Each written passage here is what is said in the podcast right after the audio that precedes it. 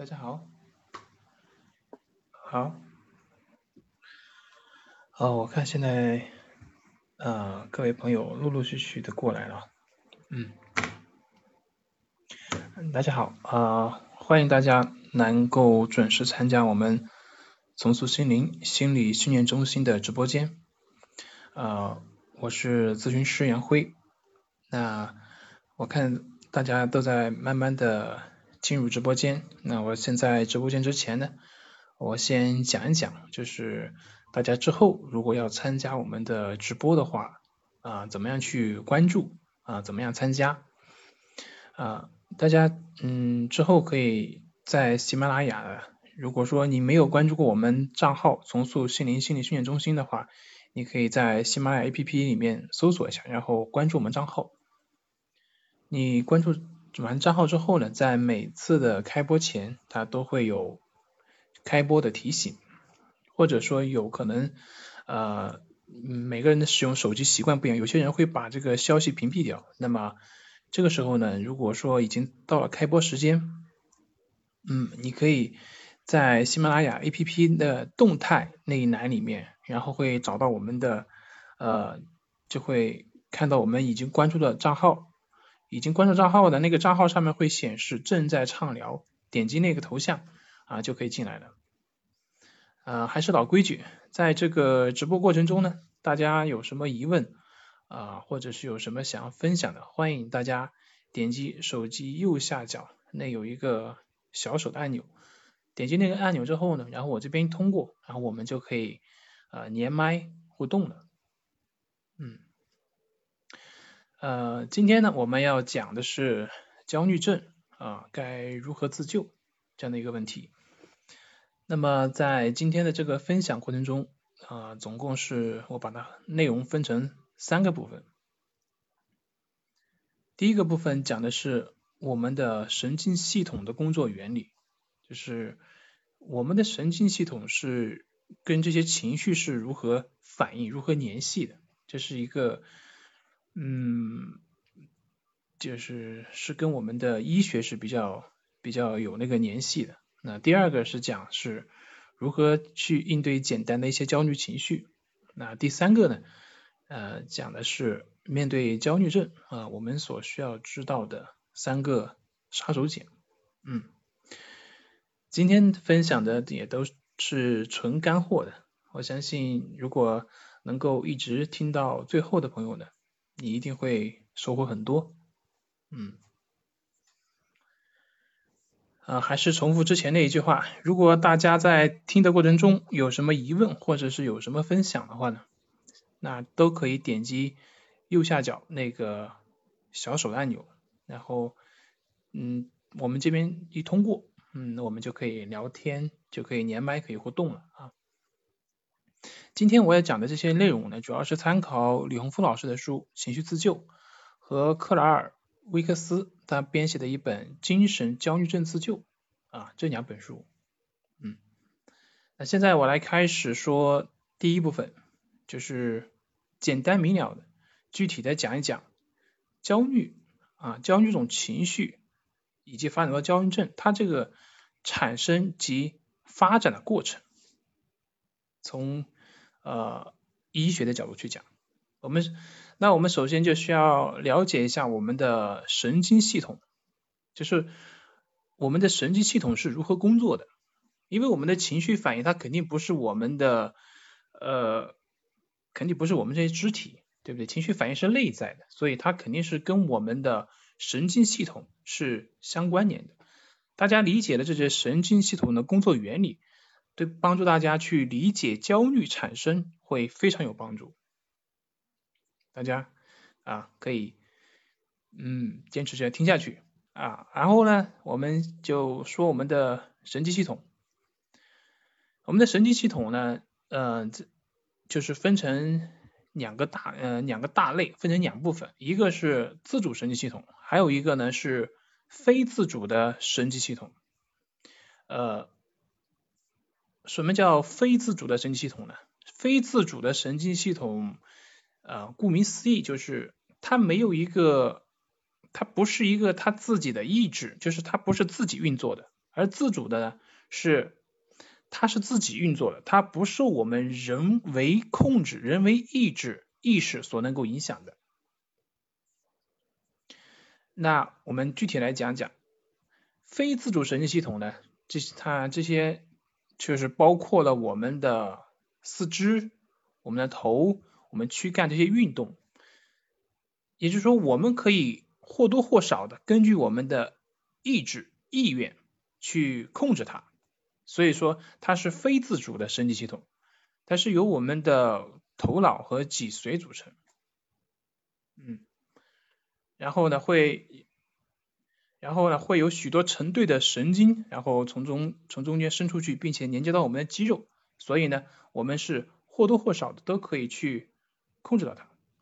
这边我看到有朋友连麦哦，花开花落，嗯，您如果想连麦的话，您如果有什么想要去分享或者疑问的话，你可以点击你的那个话筒，点击话筒就可以说话了，嗯，花开花落，你有听见吗？如果说您是想连麦说话的话，您，嗯。可以的，可以的。嗯嗯，您是有什么呃疑问或者是有什么想要分享的吗？哦，我其实呃，我我抑郁症大概有七年八年了。嗯。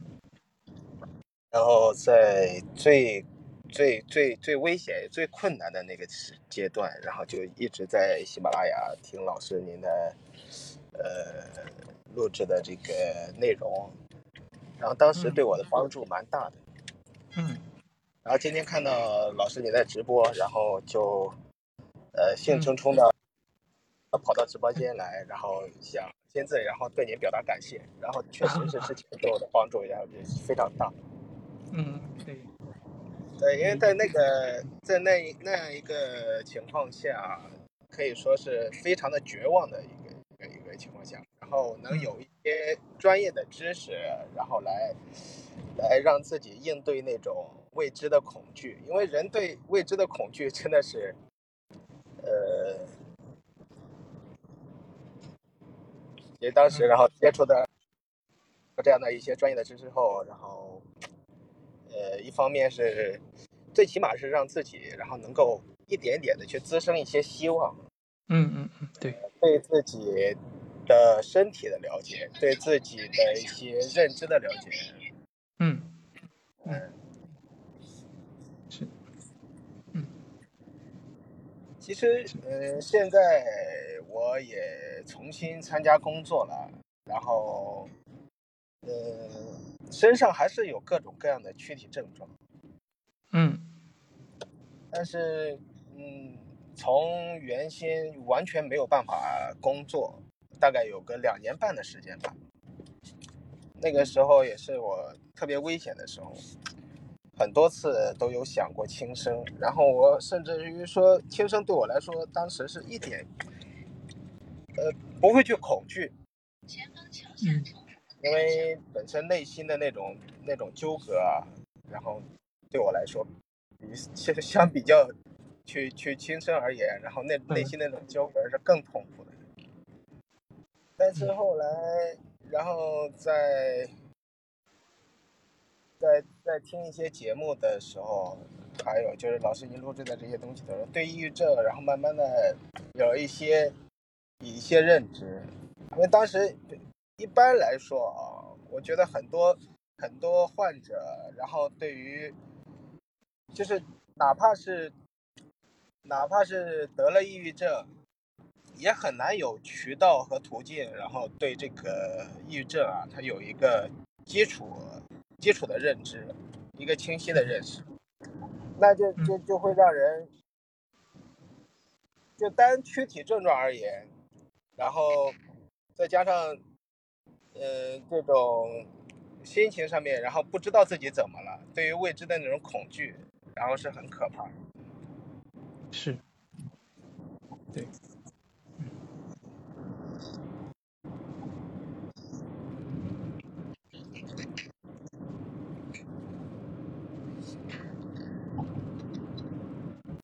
嗯。其实我们也特别感谢就是像您这样的朋友。是因为像您这样的朋友的这种支持，这样的反馈，所以才能够让我们不断的坚持下去嘛，嗯，首先我觉得这样，其实如果说，我是觉得非常是一个非常神圣，像老师您在做这种东西，因为抑郁症患者被家庭和社会的关注是是是不够的。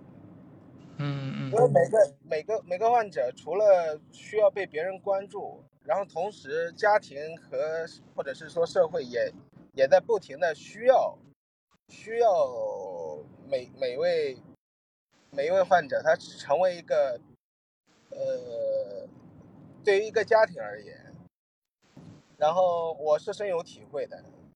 一方面，然后我生病了，我生病了，然后我现在需要被家人和呃朋友认可和接纳。另一方面呢，呃家家人也同样需要我尽快的好起来，然后能承担应该去承担的家庭责任或者是社会责任。对。但是就在这个节点，可能自己自己已经患病，然后。家人可能办法确实去过多的认可，像现在，呃，生活压力都很大。如果说自己生病了，没有不，嗯，去去把自己屏蔽起来，不去和社会做更多的接触，然后放弃工作，呃，其实这个我觉得对我而言。我自己有一个比较切身的感受，就是放弃工作的时候，就是压倒骆驼的最后一根稻草，就绷不住了，很危很危险的一步。嗯，呃，很难去做自我调节，因为，呃，也就同样也就放弃了更多能够分散注意力的一些一些途径。嗯，是。嗯。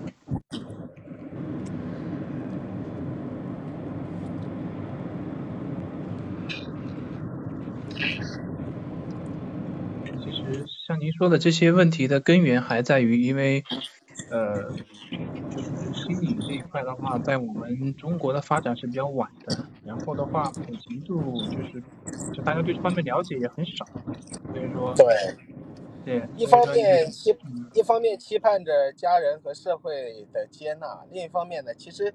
好，很多人都羞于启齿，然后就感觉好像自己不够坚强，或者是被认定是弱者。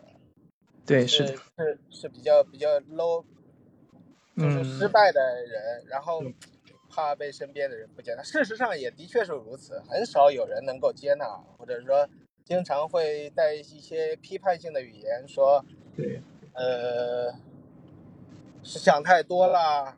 或者是说你就是某一种人啊，或者怎么样，就给被人下定义。嗯，这个也是经常让我苦恼的一点。是的，之所以不被接纳、不被认可、不被理解的根源，就是因为他们不知道，他们不知道你，他们根本他就是就是一对于一个常人来说，他根本不理解不了你这种状态的，就理解不了，诶，怎么人会这样呢？他们。没有他，你因为他没有相关的渠道了解嘛，所以说我就说嘛，就是这个心理这一块在我们中国的发展，很多很多可能像我一样的被抑郁症困扰的嗯朋友，然后他也都是一样的，可能成很多很多不幸的这个原生家庭，嗯，呃自己的这个童年或者过往，然后所受到的这种。暂且称之为这个伤害吧，就是成长过程当中所所所带来的一些影响。嗯，然后我我我就有比较切身的感受，我曾经想过和我的父母去好好去聊一聊。我父母很苦恼，说你为什么呃年纪轻轻的，然后就得了这个病？然后我想开诚布公的去跟他们去聊，可能是因为成长的过程当中所受到的这个。关爱不够啊，或者怎样？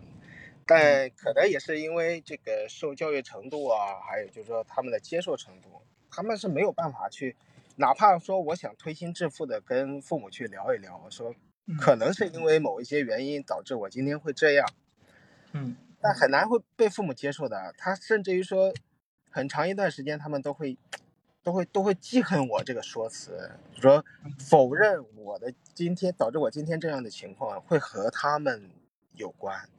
嗯嗯嗯，对，嗯是，呃，然后其实单就这一点来讲，然后也是也是觉得就是说，呃，特别是我我妈妈，后来然后可能一直到今天，然后我也没有办法说去跟父母完全做到和解。嗯呃嗯，我在线下也是有一直在做心理咨询。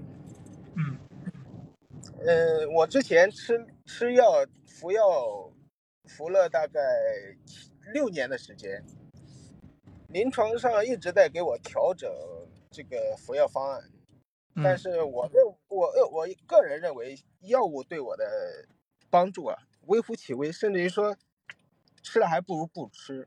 当然了，这个因人而异啊，嗯，是哎，的，这个因人而异。嗯然后我我是调整过很多次服药方案，但嗯，在我做心理咨询之前，然后我我在吃药，然后一直就没有办法在我在我心灵上面，然后就给我一些安慰，反而是越来越焦虑，越来越恐慌。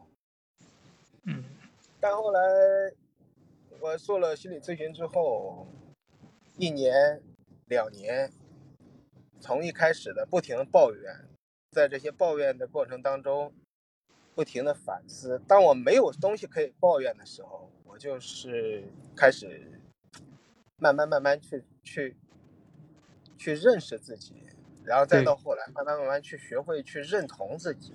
哎，是是这样，嗯。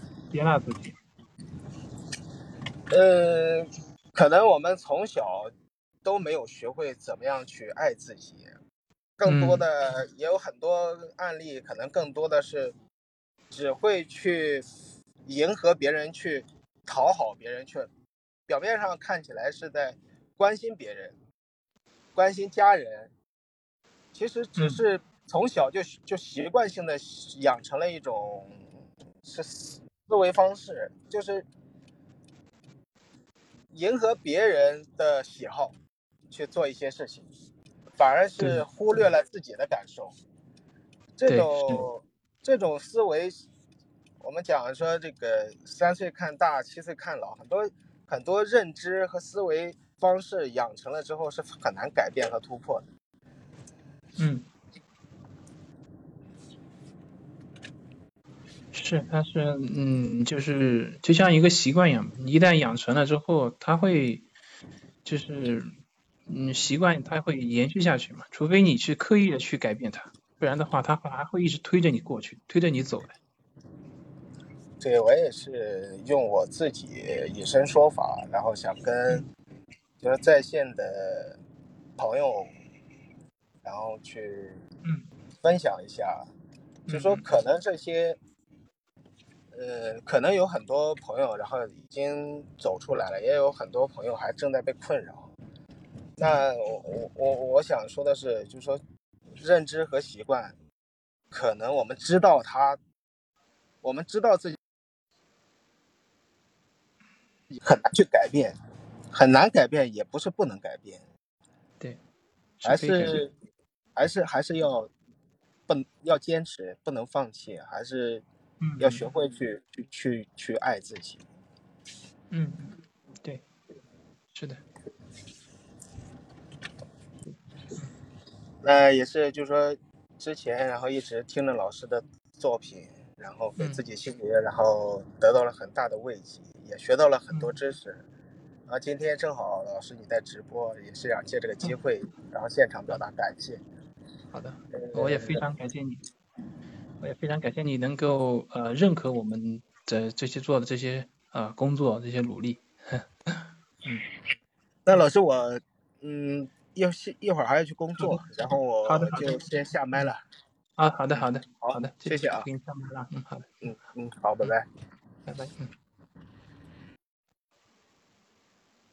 OK，好的，那我们还继续，就是嗯，我们今天说焦虑嘛，那就是我们呃要了解我们这种情绪反应的话，你就需要了解我们的呃这个神经系统是会如何运作的。你了解它如何运作的，你就会知道我们情绪是如何产如何产生的。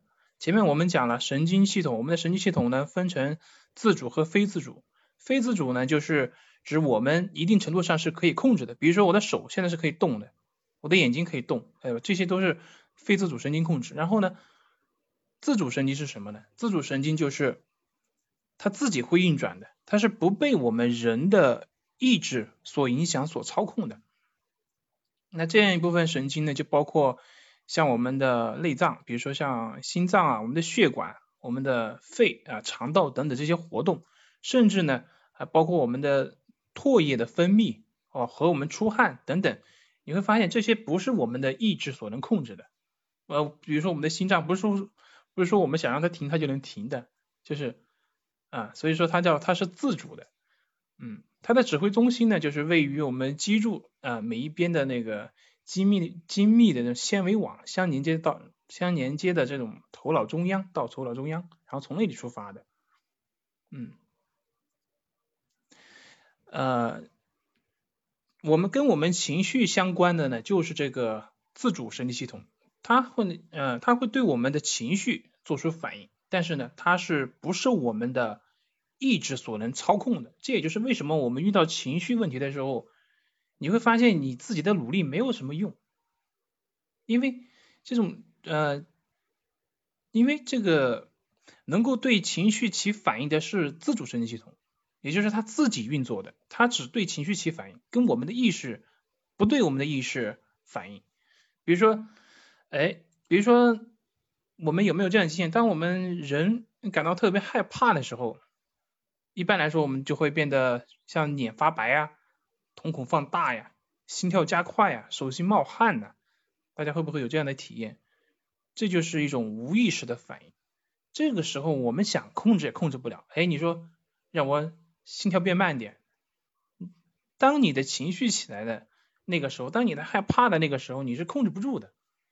除非你去改变你的情绪，情绪不变化，你的这种反应，自主神自主神经这种运作它是不会变的。所以说呢。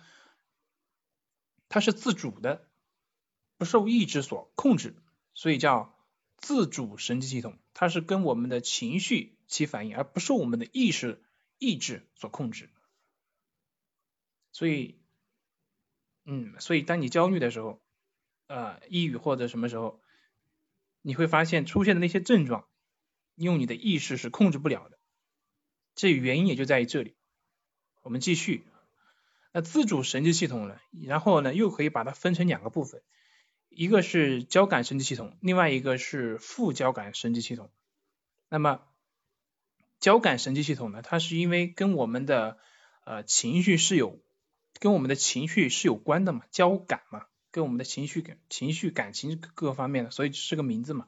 那么它的活动呢，可以增强我们就是增强我们自身的。适应环境的能力，比如说像我们人类，如果说遇到呃天敌、遇到危险、遇到严寒这个时候呢，就像我前面讲的，你遇到危险的时候呢，你会发现啊，我们的心跳会变得快，对吧？呼吸会变得急促，鼻孔会放大。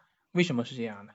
因为它这个神经系统会刺激你，会把这个血液啊，把血液回流到我们的四肢。这个时候你会发现，人的这个头脑会变得，很多时候会变得无意识，因为这个时候已经被，嗯，已经已经变，已经变成一种，已经被身体的另另一种，就是给控制住了，就是，所以这个时候呢，在这个时候的人呢，就会，他为什么会把血液流向你的四肢呢？因为这样的在原始社会的时候呢，就是会让你，要么你就去。呃，战斗，去，呃，去进行反抗，要么就让你逃跑，这样呢，增加你的这样的一种生存生存率。当然，这个是从那个，嗯，从原始时，呃，从或者从生理法则里面进化出来的这样的一种一种反应，虽然在现代社会好像不太适应了，但是呢，我们的人的这种身体的这种运作呢，还是停留在以前像原始社会那样的一个运作方式，它并没有什么改变。所以这也就是你明明知道，啊，你明明你的意识知道啊，在这种紧张的情况下自己应该平静下来，但你发现你控制不住，为什么呢？因为你的身体的这种运作反应还是在原始社会时期，遇到危险。它就会让你的呃血液就会让你的血液就是回流到你的四肢啊，会让你这个时候如果说你去奔跑呢，或者是去呃攻击呢，你会发现更有力量，嗯，所以这就是我们呃首先给大家介绍的我们的神经系统是如何工作的，如何运作的。那我们接下来讲一讲。这个神经系统跟我们焦虑的关系，它是如何跟我们焦虑联系起来的？我们前面讲了，人在害怕的时候呢，会和动物一样，嗯，会和和动物一样出现前面我讲的那些啊心跳加快的那样一些反应，感到恐惧的时候，那之所以会这样呢，就是就是因为我们的这种，嗯。因为我们的头脑会发出那种脉，啊，这个是讲的就是更专业化一点，就是我们的头脑呢会发出那种脉冲电波，然后刺激交感神经，进而加剧我们的皮肤和内脏，就是像心脏啊、肺啊、肠道这些活动，然后呢之后就会产生像我们焦虑的时候会手心冒汗，对吧？心跳加快，呼吸变得急促，嘴巴发干，就会有这种症状表现。之所以会出现焦虑的时候会出现这样呢，就是因为就是这样的一个呃逻辑一个流程。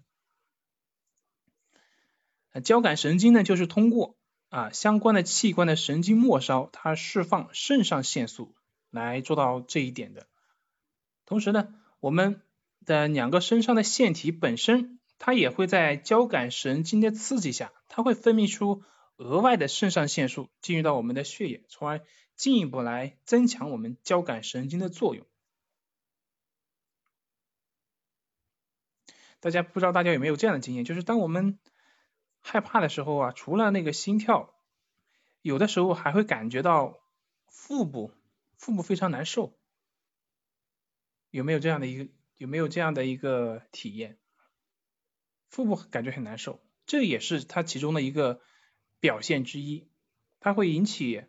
就是恐惧害怕，它会引起肾上腺素，然后分泌，然后导致手心冒汗、心跳加速、胸口发闷，然后呢，腹部有的时候会产生一些像心绞痛，就莫名其妙的痛，会有这些一些症状的表现。但是如果我们呃平常呢，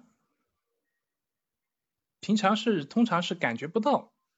平常是不会有这些的，而且你也感觉不到我们内在这种自主神经的运作活动。只有我们在哎有情绪的时候，起情绪的时候，特别是负面情绪的时候，像生气啊、紧张啊、恐惧啊啊之类的，有的时候那当然兴奋也是，就是情绪比较大的时候，这种交感神经呢，它就会占据主导地位。所以说，因为交感交感神经它属于自主神经嘛，所以说发这个时候发现我们的我们的头脑会变得变得相对迟钝一些，就是你这个时候思考问题你会发现有点懵，不太能够思考清楚。对，但是如果在没有这种压力的、没有这种情绪的情况下呢，我们一个普通人、一个正常的人是感受不到我上面所说的这些症状表现。嗯所以呢，下面我简单就总结一下，就是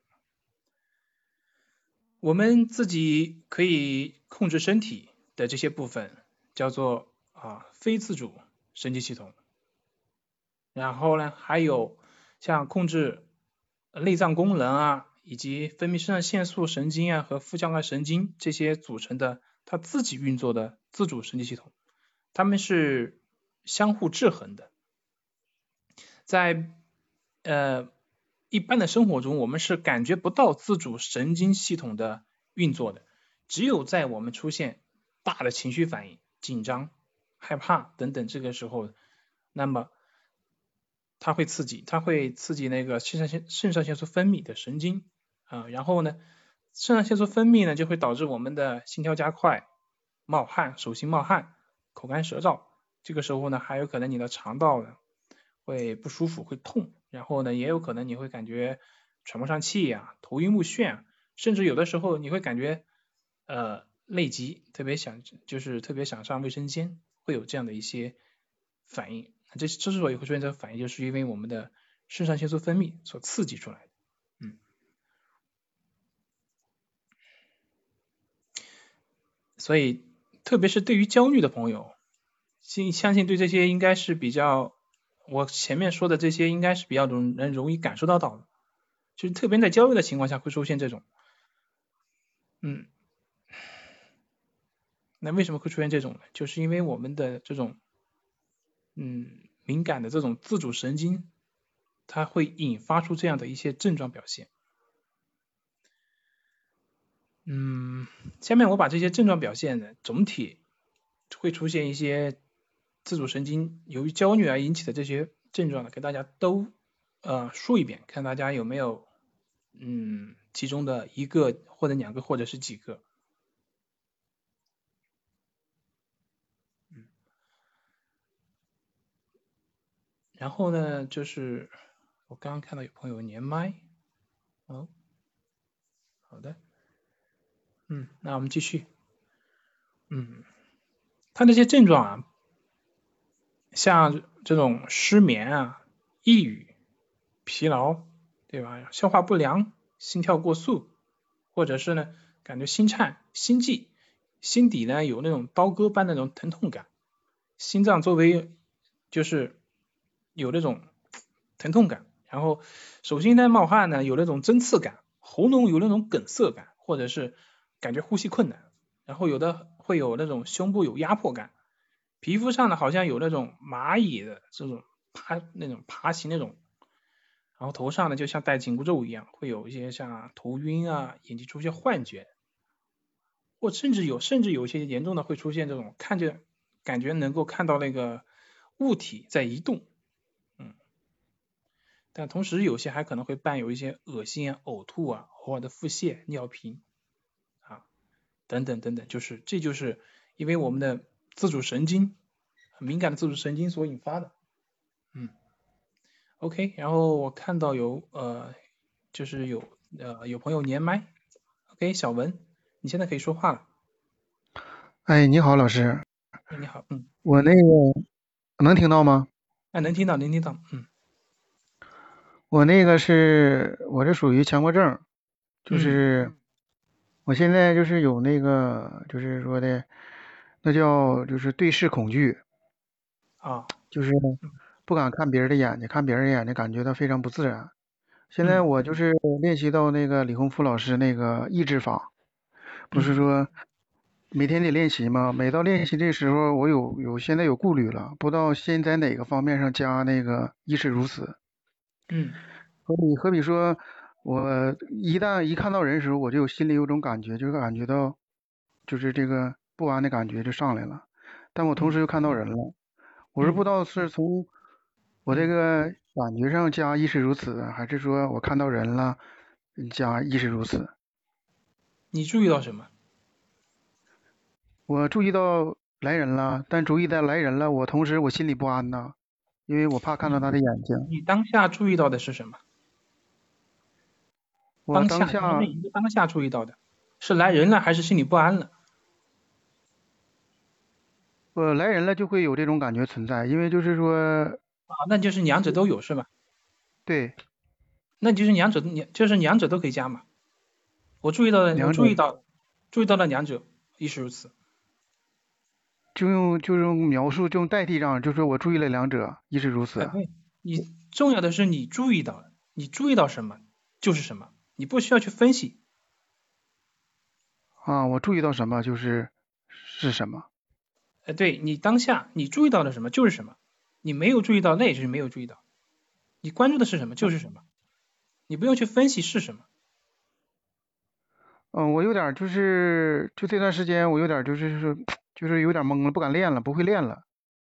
嗯，就是好比说，好比我在单位的时候，我知道我同事走过来了，走过来我可以正常，我可以是我没有这种感觉的时候，我可以随意瞅啊，我瞅他脸，瞅他的毛发等等。这个感觉就不让我瞅他眼睛，我瞅他衣服。这轱辘你说我第一出现的，我是先加上我这个感觉，亦是如此，还是？瞅到了他的衣服，亦是如此，就卡到这儿了，不知道先加哪个准确。你还这个还是我刚刚那个给你的跟你说的嘛，就是你注意到了什么？你不要你不要去分析，我现在是注意，我应该注意什么？你应该问的是我注意到了什么？啊，你注意到了？我注我注意到了什么？你当下注意到什么？比如说你现在注意到了什么？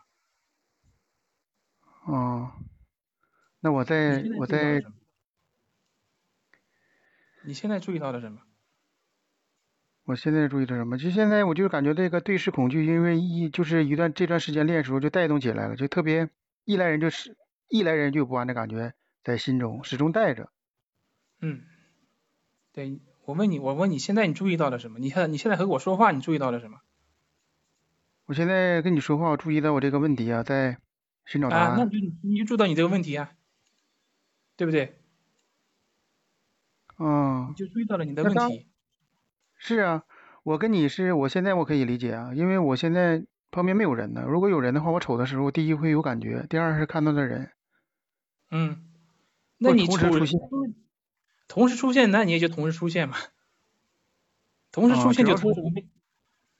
主要是说，我就知道是同时出现就可以了嘛，你就知道你同时出现了嘛。我我不需要就是那么要求自己那么准确，就就就是纠结的就这么。就是呃对，就是你注意到了什么是什么，你注意到了两个就注意到两个，没有说你只能注意一个呀，对不对？啊，好比说我我知道有人来了，但我没有我这种感觉也在，完了，我也知道他他来了，那我就知道两者。那你就知道呗，对呀。然后另外你有个问题就是。就是就是强迫的话，因为它是有一定时间的，就是你想要改变改变这种呃反强迫这种心理，它是需要一个时间的，并不是说你现在做这个练习做做这个练习，然后你看到人就不会了，那也不不是这样的。啊，我就是强迫到这点上了，就是我也知道，我现在都整成强迫了，练这个方法就就因为这个就强迫到这一点上，我都自己都感觉到不对了，但我一练还没有办法。转移到这上面来了。对对对，没有办法，所以我得按照这个正确的方法去做，所以挺顾虑的，不会练了。嗯，对，因为你这些方法理解还是有点问题嘛。你就是你加了一个概念，加了一个概念就是我只能注意一个东西。问题是你我说的是你注意到的什么就是什么，你不需要去注意到是一个、两个、三个，你不需要去管这个东西。啊，只要我知道的，只要我大概能描述出来就可以了。啊，对，你知道，重要的是你知道。我知道就可以了。嗯，比如说，呃，旁边来人了，我又感觉到旁边来人了，我同时有这个想法出现，我看到他了，我就说我看见人，我看见来人了，亦是如此，也可以。哎，对，是的。嗯。重要的是你知道，这个叫觉知。啊，是，我就纠结在这一点了，因为我反复听那个音频，听的，一开始挺好的，就就我关系法都没有问题了，就是现在我强迫这两天。强迫这个症状上，这个方法上，我做关系法都有点做不了了，老寻思这个事儿。对，因为你你强迫已经转移到这种方法上了。啊，那我就是适合的，我就这么做做。嗯，继继续练习就可以。嗯。继续练习就可以。嗯。对。那好，那行，老师，那先这样吧。嗯，好的好的，好这样。嗯。先给你下麦了啊。嗯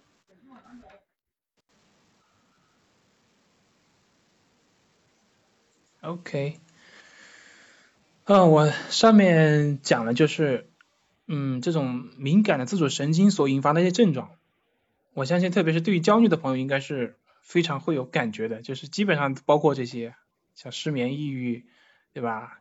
心跳啊之类的，然后前面前面讲了一大堆，我相信大家应该嗯、就知道哦，我原来出现这种症状，原来是因为这个自主神经所导致的。而自主神经跟什么有关呢？是跟我们的情绪有关。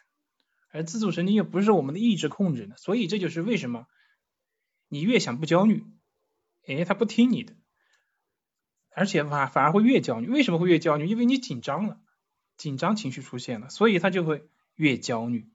大家可以明白了吗？啊，那接下来我们谈一谈，就是关于焦虑症的这种嗯发作的过程。先了解，哎，这个焦虑症是怎么样去发作的，然后再去呃看看如何去咱们如何去嗯解决它，嗯，那讨论焦虑症的话，首先就是焦虑往往一般是有往往会有一个诱发性的一个事件所导致，那我们就是以一个心悸啊来举例，啊所谓的心悸呢，就是因为害怕而导致心跳变得更快啊。以这心悸这样一个例子来说这个过程，嗯，那很多人呢在就突然面对第一次的一次，比如说一次意外的什么的这啊这种心跳突然加快的时候呢，会因为恐惧，会因为对这种担心而产生这种疑病，这种疑病焦虑。其实呢，即便是一个嗯。健康的人就是一个本呃本来就是一个健康，不叫疾病，就本来就是一个健康的人。一个人的心脏呢，他在哎出比如出现贫血啊，或者是过度疲劳啊，或者压力很大的时候呢，都会有心悸这样的一种表现的。但是对于一个就是一个嗯本来就是一个非常体这种自主神经系统这个肾上腺素分泌，然后会有加重。肾上腺素分泌呢，又会然后让让你感觉这症状更明显，更明显，然后又让你更加的恐惧害怕，恶性循环。所以大家可以明白吗？所以就是因为是恐惧引起更多的肾上腺素分泌，就使得我们本来哎那颗躁动不安的心脏受到了进一步的刺激，从而使它跳得更快，发作的时间变得更长。然后呢？就我们本就是往往焦虑的朋友，一般都是相对来说性格是比较就是相对比较敏感的，这个时候可能会就这个时候就会更加加重他的恐慌，更加可能会产生这种濒死感这种感觉。那这个时候呢，他的双手就可能会开始冒汗呢，脸上就发烧啊，手指会产生麻刺感，嗯，就会出现这一系列的表现。但是不管是什么样的症状，就是他最终都会平静下来，都会都平静下来，因为所有事情都是这样的，都是有生起有灭去的，所以这种，所以它会出现，然后呢，它也会消失，但是就是这种平静平静的这种状态呢，它是会消失的，可是，一旦有过这种经历的话呢？他可能就会害怕再次出现这种感觉，可能会一年几天都会处于那种担心、害怕、焦虑状态，这叫预期焦虑。同时呢，还可能会时不时的去摸摸脉搏。嗯，如果之后的心悸那些症状不再发生，他可能就平静下来了，也就投入到生活中、投入到工作中，就会忘了这个事情。但是如果再次发作的话呢，那么他可能就会。真的担心起来，就会这个更一更一步加重他的怀疑，他会觉得自己可能啊一定是得了什么严重的问题。那这个时候呢，他可能不仅是害怕这种心悸的，同时还会因为担心有更坏的事情发生在他身上，而更加的焦虑和紧张。那这个紧张会导致更多的肾上腺素的分泌。肾上腺素分泌呢，那就没有多久，他的胃就会开始烦疼、手心冒汗，心脏呢就会跳的比之比平常要快，他就会变得更加的恐惧。肾上腺素分泌呢，分泌的越多，那么他的这些症状表现就会越多越明显。所以这就是我前面讲的，就陷入到那种恶性循环当中，是由于恐惧担心啊而产生的。那如果这个阶段他如果去医院呢，嗯，是焦虑导致的话，那医那去医院医医生肯定去各种检查肯定也是查不出问题的。那么这样的话呢，查不出问题，往往反而会让人更担心。就是我明明有这种表现，但是为什么还查不出问题？这所以这往往会让人感觉更担心，就会让人想，这到底是就是让人会产生更多的联想。嗯，嗯，一个是查不出问题，另外一个有的医生可能会知道这个是什么问题，然后会给他说的轻描淡写啊，就是。没就没有什么问题，那那你就可以回家啊，其其实没什么问题，会讲的很轻轻描淡写。但是如果医生的轻描淡写呢，那有可能会让人产生更多的问题。就是我明明心跳这么快了，嗯，而且有这种濒濒死感，你却告诉我没有问题，那他就可能会产生更多的怀疑啊，是不是这个医生有所保留？是不是真得了什么大的问题？所以这些会呃造成他更大的紧张和害怕，而更大的紧张和害怕呢，会让他的症状就是更容易发、更容易出现、更容易发作，发作的也会更加的频繁，而越频繁他就会越紧张。而同时出现这种情况，我们一般人的反应往往是选择那我先休息休息。可是你休息的越多呢，他也就给你提供了更多的条件去胡思乱想。也就给你提供了更多条件去感受身体的那些不适感，那这样的话，其实就是相当于给了你更多的时间去，嗯，就是陷入到这种循环当中。其实如果你把你的精力放到工作中，放到生活中，往往反而不不去关注，它反而就不会不会陷不会再进入到那种恶性循环了。而如果你不停的去关注，关注加重，关注加重的，反而就是你越越多的更多的时间进入到那个恶性循环当中了。嗯，那进入到这个恶性循环当中呢，那这个时候呢，往往很多朋友就可以开始会认为自己啊，真是不幸，他可能会变得像食欲不振、食欲食欲不振啊，体重下降，并且呢，可能会害怕这种病情反复，所以他不愿意一个人独处。啊，那同时他也可能害怕和其他人在一起，担心自己这种症状发作呢会呃引起嗯会闹出笑话，嗯，所以像这样下去呢，用不了多久呢，他身上就会出现啊焦虑症的大部分症状，比如说像胃痉挛、手出汗、心脏的四周疼痛、心跳加快、眩晕、头痛等等。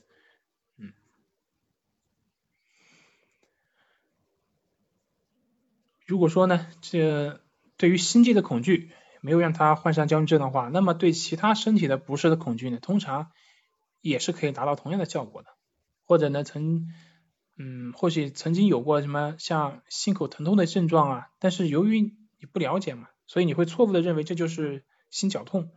或许呢，是因为高度的生高度紧张的这种生活方式，那所引发的经常性的像胃痛啊、心颤呢，他可能开始也会因此而感到恐慌。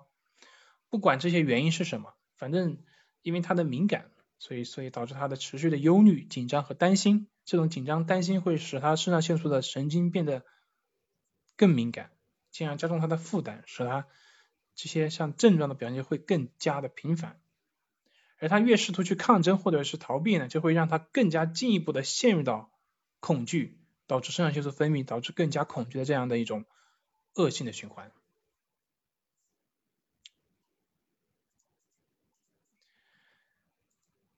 那除了像我前面讲到的这种频繁出现这种比较烦人的这种症状外呢，还有些人会时不时受到强烈的这种，呃，就是恐慌的一些骚扰。就每个有的人呢，可能每隔几分钟就会发作一次，啊，甚至呢这种情况还可能会持续几个小时。所以我们可以想象，当一个就是本身就已经很焦虑这样一个朋友，他在跟别人打交道的时候，努力的表现出像自己哎没有什么事情。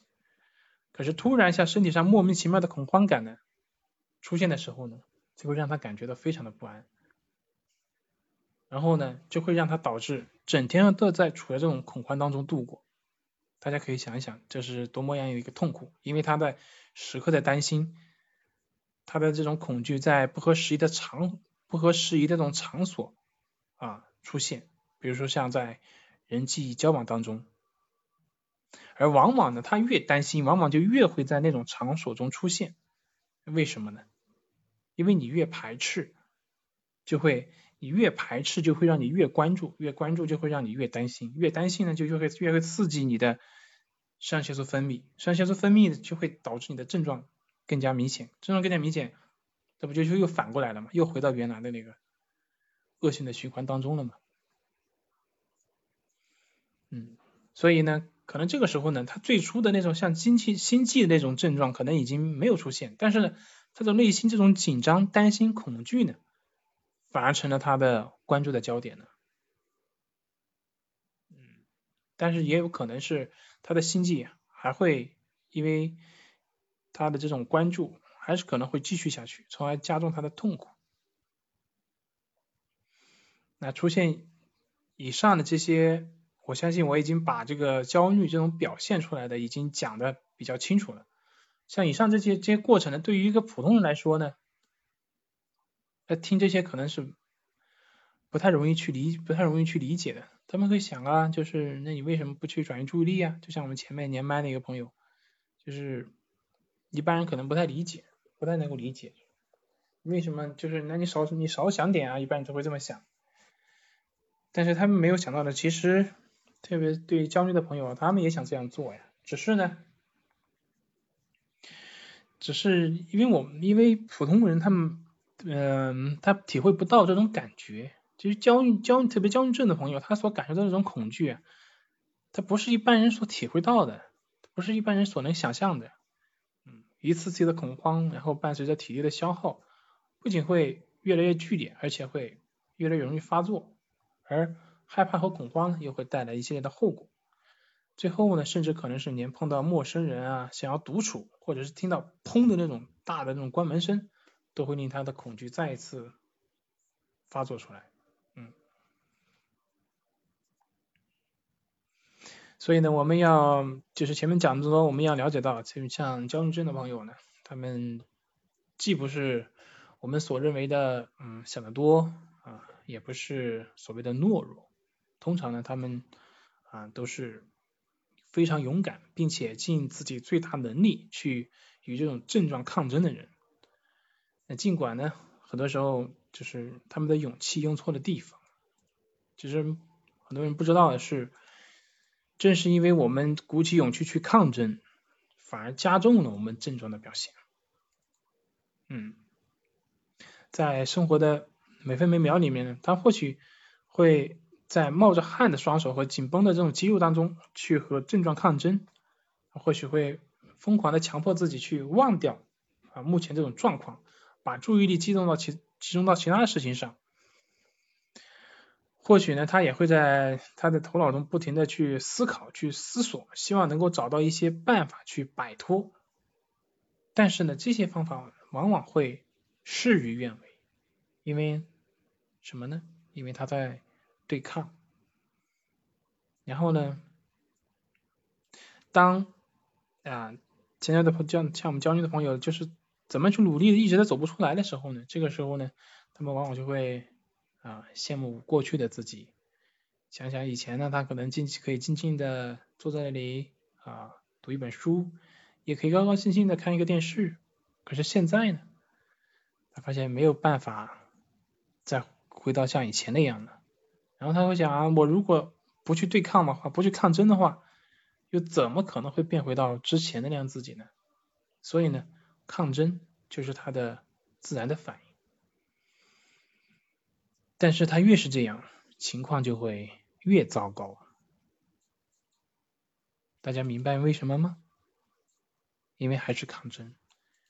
为什么抗争会让情况越变得越更糟糕呢？因为抗争会使你的紧张加剧啊。为什么紧张会让情况变得更糟糕？因为紧张又会促使你身体释放更多的肾上腺素，这样大家就明白了吗？释放更多的身体释放更多的肾上腺素啊，肾然后呢，肾上腺素呢就会刺激你身体的一些症状，出汗的，对吧？之类的这些症状出现的更加的多，更加的频繁，更加的剧烈。而且人的本能反应就是对抗，本能反应就是我要排斥它，我要把它甩掉，我要如何去解决这个问题？这是也是我们一般人在呃社会生活中所学习到的解决问题。所以说，我们人会不假思索的去跟症状对抗的，甚至时候，甚至有的时候我们在生活中的亲朋好友啊，甚至有的时候有些医生也会说，你必须和这些症状对抗啊。一定要把症状打下来，不要让症状占上风。但是这样往往是没有效果的，因为根本上这一切呢都是源于，就是都是源于恐惧、抗争或者是逃避。嗯。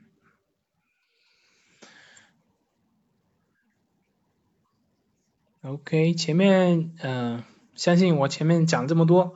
特别是对于焦虑症的朋友，你们应该从中中间应该可以找到自己的影子。相信大家对于焦虑的出现应该也有更多的了解，也有也可以知道为什么我们天天喊接纳呀、平等心啊。大家相信讲这么多，大家应该也更容易去理解它了，对不对？能够听到这些，我觉得我讲的已经很干了，已经是嗯非常干的一些干货了，嗯。所以不管我们焦虑症是轻还是重，你的那种恐惧、担心、排斥啊，才是这种发生的根源。所以不管是什么原因所导致这种焦虑，所引发这种焦虑，一旦你产生这种排斥、这种恐惧、害怕、对抗的，这些都会使你的那个问题变得更加的麻烦，更加的难以处理。嗯，那现在要说到。这里说了快一个小时，然后各位朋友，如果说你们有什么疑问，或者是有什么想要嗯分享的，都可以点击右下角的小手，可以跟我连麦，我们可以互动，机会难得哦，哼哼。OK，那我继续。那前面讲了焦虑产生的原因，以及它的发作的一个过程。那我们接下来讲一讲核心的，如何去解决呢？如何去解决焦虑呢？那在这里呢，我呃要说一说，就是克拉尔威克斯，就是前面那个精神焦虑症的自救那本书的作者，他说的那关于解决焦虑的几个原则。这几个焦虑的原则呢，概括一下就是。面对、接受、接受的一种形式就是飘然，以及最后的等待。重复一下，面对，然后你去首先面对它，然后你接受它。怎么接受呢？是一种飘然的态度去接受它啊。然后呢，最后接受完了之后呢，等待它。那那很多人就会想啊，你说这东西有用吗？你讲的这几个原则我怎么去做呢？我怎么知道有用呢？所以我大家跟大家讲一讲。如果你能够明白呢，我们焦虑的朋友呢，正是因为在做这些相反的事情，而把自己在这个问题中越陷越深。你明白这些东西之后呢，你就会知道他前面讲的这几个原则为什么是有用的。嗯，我们来简单看一看。就是恐惧所引发的身体反应，然后感到害怕、焦虑的这样的一个过程。首先呢，我们会对自己的症状感到过度的一些恐慌、害怕，对吧？然后每每当一个症状出现的时候呢，都会去认真的检查。然后我们为了摆脱这种讨厌的感觉，你要么就会呃硬生生的去对抗，要么要么就是不停的去思索想办法，想啊找办法去解决它。或者是实在解决不了，你要么就转移自己的注意力，逃避它，就是你要么要么去抗争对抗，要么就是逃避。另外呢，由于可能不能很很快的找到解决的办法，那他可能会开始会感到困惑，然后不停的去回想以前的一些事情，那同时呢也会担心，对于未来的担心，然后在这个过程中，随着时间的慢慢的流逝，时间越来越长，他就会越来越失去耐心。嗯，所以概括一下呢，前面讲的呢，他的时间花在了什么方面呢？一是逃避，他在逃避，对吧？而不是去面对。要么呢，他要么要么他就是在抗争，而不是去接受的。要么他就是过分的去关注，关注这些情绪变化。而不是像前面讲的飘然而过，飘然而过，要么他就是很着急，希望能够快点走出来，所以就会失去耐心。而我们他前面讲的那个原则就是等待，耐心的等待。这就是为什么克拉尔·维克森他讲的面对、接受、飘然和等待，他正是针对前面的。嗯，我们呃一般人的这种错误的做法而提出的几个呃原则，来帮助我们去调整自己的焦虑情绪。嗯，首先是面对，面对呢，就是这个不太不这个应该不难理解，就是你去直面它，那出现了就出现了，不管是你去。嗯，不管你怎么样，它出现就出现，当下已经存在了，是不是？所以你你只能去面对它。那怎么样去接受它呢？什么是真正的去接受呢？嗯，比如说我以前听过有朋友这样说，他说我已经接受焦虑了呀，我已经接受焦虑的存在了，可是它为什么还不消失呢？那我现在应该怎么办呢？我相信有朋友也有这个这种疑问。因为我碰我，因为我听到很多朋友都这么问过我。我们想一想看，既然他都接受了，既然已经接受了，那么你干嘛还要关心他消不消失呢？他消不消失跟你还有什么关系呢？你抱怨他为什么还不消失，说明你其实还是想让他消失的嘛。你想让他消失呢，这能叫接受吗？所以。这并不是真正的接受。那什么是接受呢？接受就是随便他焦虑怎么来，他爱来不来，他要来就来，他要去就去，啊，就是这样的状态。他焦虑怎么来是焦虑的问题，情绪怎么来是情绪的问题，我该做什么做什么。当下你该做什么做什么，这个是你的问题，大家明白吗？你该生活的生，该生活的时候你就去生活，该社交的时候就去社交，而不要去跟情绪、跟焦虑这个问题去纠缠。因为大家听前面也知道了，情绪、焦虑，它不是你的人的意志所能控制的，所以呢，你不用去理会它。因为你也控制不了，然后你只有这样真正的去接受了，通过这样就能达到嗯无所谓的这一种状态，就是你来就来，你爱你爱来你爱来不来，你爱走不走，哎，这个是什么呢？这个就是我们经常讲的，要大家保持一种平等心，就是一种平等心的一种状态，该干嘛干嘛，你你对吧？你想来就来，你想走就走。你来了，我也不排斥你；你想走呢，我也不挽留你。我该干嘛干嘛，这就是一种平等性的状态。这样你就不会再受到这种情绪的刺激影响。你没有这种情绪这种刺激和影响，那么你的这种肾上腺素神经就能够逐渐的平静下来。肾上腺素这种神经平静下来了，那你的症状就会减弱了，就会减少了呀。症状越来越少，这不就是个正向循环吗？那最后。就完全没有了，就 OK 就没有问题了，是吧？但是，嗯，同时呢，就是我们呃需要注意的一点就是，就是我前面讲的这个接受，就我们我们的身心对于新的情绪出现的这种反应，它需要一段需要一段时间的，需要一段时间的适应和改变。那么在这段时间里之内呢，你也许你已经试着去接受它了，但是你的身心它还会出现像你之前那样的那些紧张和恐惧，因为事实就是这样的。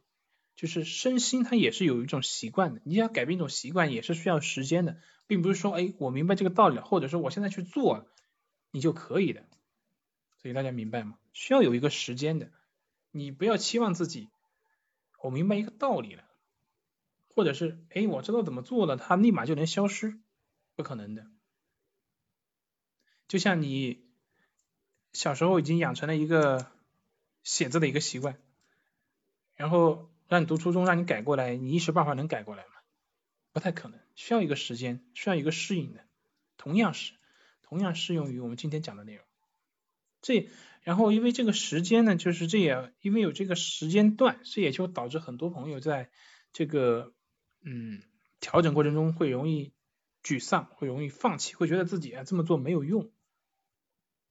但其实不是的，它因为它需要一个时间嘛，你需要坚持下去，它才会有用。嗯，所以说，当我们开始学习去接受的时候，并不是说我们不不，并不是说我们的症状会立即会消失，而是需要你嗯不断的去刻意的去提起，去这种接受，然后慢慢的它才会消失。嗯，所以呢，我们需要区分嗯区分一下，就是我们到底是真正的去接受的。他干爱干嘛干嘛，还是自以为自己接受呢？嗯，要把这两者区分一下。如果你对于那些症状，比如说像手出汗呢、心跳加速啊、头痛，哎不在意了，无所谓了，那你就是真正的接受到了。他在不在你都无所谓了，那你就是真正做到了。当然，我并不是说你现在一开始你就能做到，嗯，这一它是需要一个时间的。嗯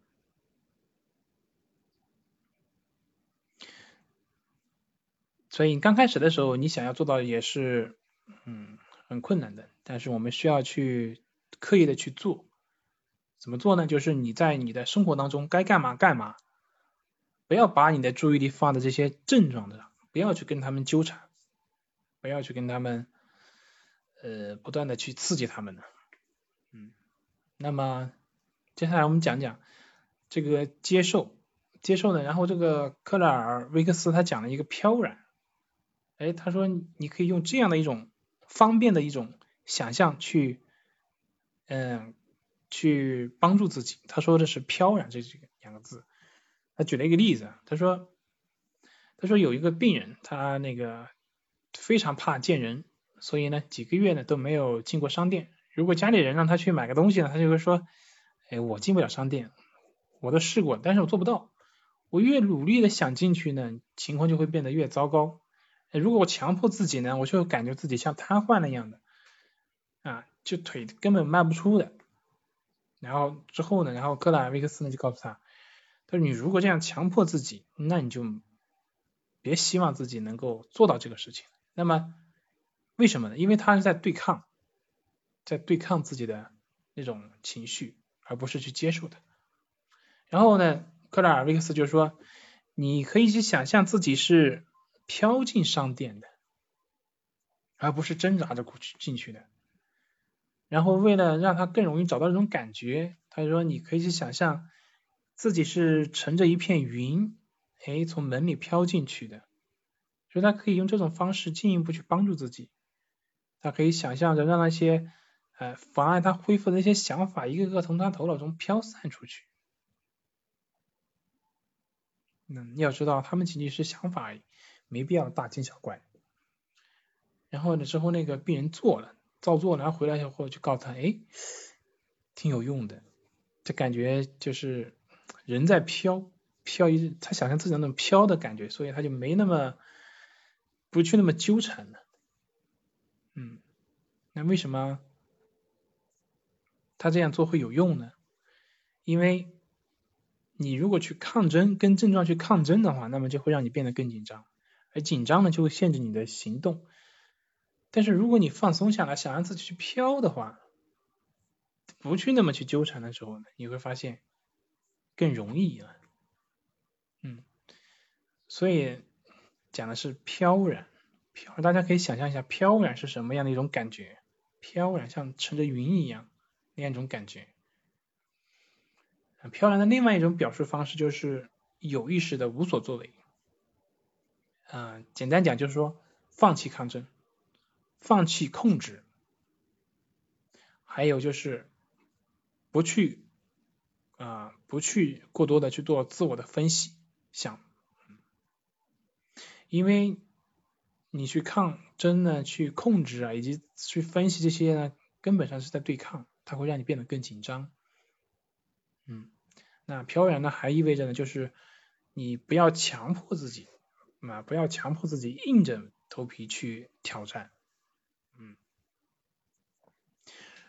而飘然的这就意味着是迂回，意味着等待。大家肯定都听过森田疗法，森田疗疗法里面有一就是很很有名的，呃，很有名的那个理念叫做顺其自然，为所当为。其实。讲的意思和这边是有是类似这样的，嗯，就是不去对抗，而是去接受它的存在，它干嘛就干嘛，接受它，嗯，不去抗争，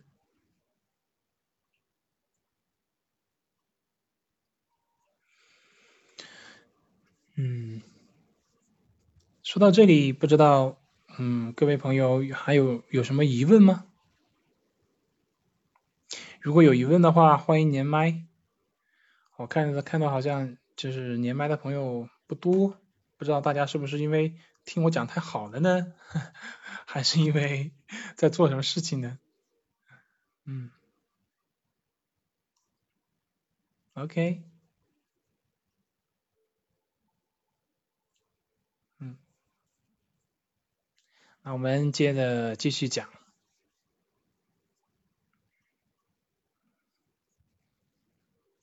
前面我们讲到那个飘然，也就是说，呃，有意识的无所作为，有意识的无所作为，就像他这个理念和森田疗法的那个顺其自然，嗯，是有点像的。然后森田疗法讲的为所当为，就是你该干嘛还干嘛啊。该干嘛还干嘛，不要去管这些情绪，嗯，比如说，如果你现在感觉到你身体在颤抖，那就让它颤抖好了，它颤抖就颤抖吧，嗯，不要觉得你应该去，你要去阻止它，也不要试图去装，嗯，不要，更不要去使劲让自己放松下来，那它出现就是。它出现必然有它出现的原因，但是如果你过度的去对抗的话，你会发现呢，它会起反作用，它会强化，会让身体变得更紧张。所以是放松，这样做的目的就是放松你的呃身心，放松你的状态。嗯，其实呢，也正是因为你。能够接受自己当下的这种状态，所以呢，你的头脑就能够放松下来，而头脑的放松呢，又会使得你的身体慢慢的放松下来。所以你并不需要去，我们经常说要放松，并不是说你要去努力的去放松，并不是说你要努力的放松，而是说是什么就是什么。哎，这就是放松的。秘诀是什么？就是什么？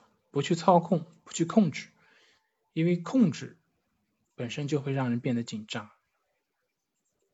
比如说，有朋友说，他说我一整天都在努力的试图去放松自己，都在努力的放松自己。那我们可以想象，他肯定是放松不了的，因为他在努力啊，所以他就放松不了。那什么时候你不努力的时候，其实反而就能放松了。所以有句话叫做“退步原来是向前”，往往跟我们想的是相反的。大家明白吗？所以最后总结一下，就是当你在紧张啊、焦虑，想要去控制自己啊这样的时候呢，我们要怎么做呢？要怎么做呢？大家想一想。我们前面讲了，不要去逃避，是面对；不要去抗争，而是去接受。你不用去关注它，就像然后方便的话呢，你也可以想象自己飘然而过啊，然后之后呢，就等待它，它该它该干嘛就干，就是它爱干嘛干嘛，你该干嘛干嘛，就是这样。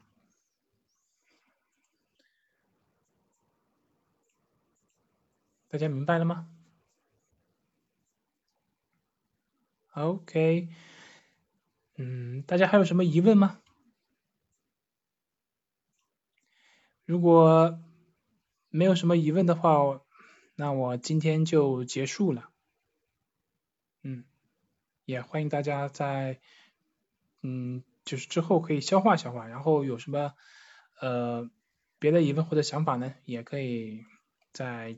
之后的直播过程中也可以来提问，嗯，不过希望大家能够把握好每一次直播的机会，因为呃，因为不能就是不是每一次都就是我们不是每一次都能够花时间到这个直播上面的，能够跟大家面对面。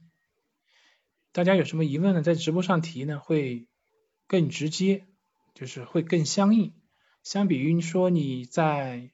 嗯，我们的专辑下面，或者是通过其他啊，那付费咨询就先不说了，就是你通过其他途径呢，它的这个时效性以及这个应激，就是对那相应性，肯定是不如我们直接面对面的。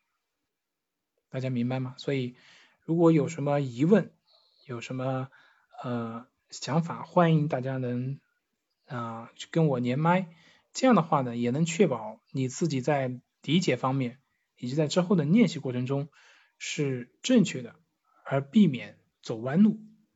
大家明白吗？你只有通过不断的去提问、去思考，然后在这过程中不断修正自己的认知和行为，那么相对而言你会更容易走出来，少走弯路。OK，好，我看现在。嗯，大家还是很安静。那今天就讲到这里，我们下次再见。好，拜拜，拜拜喽。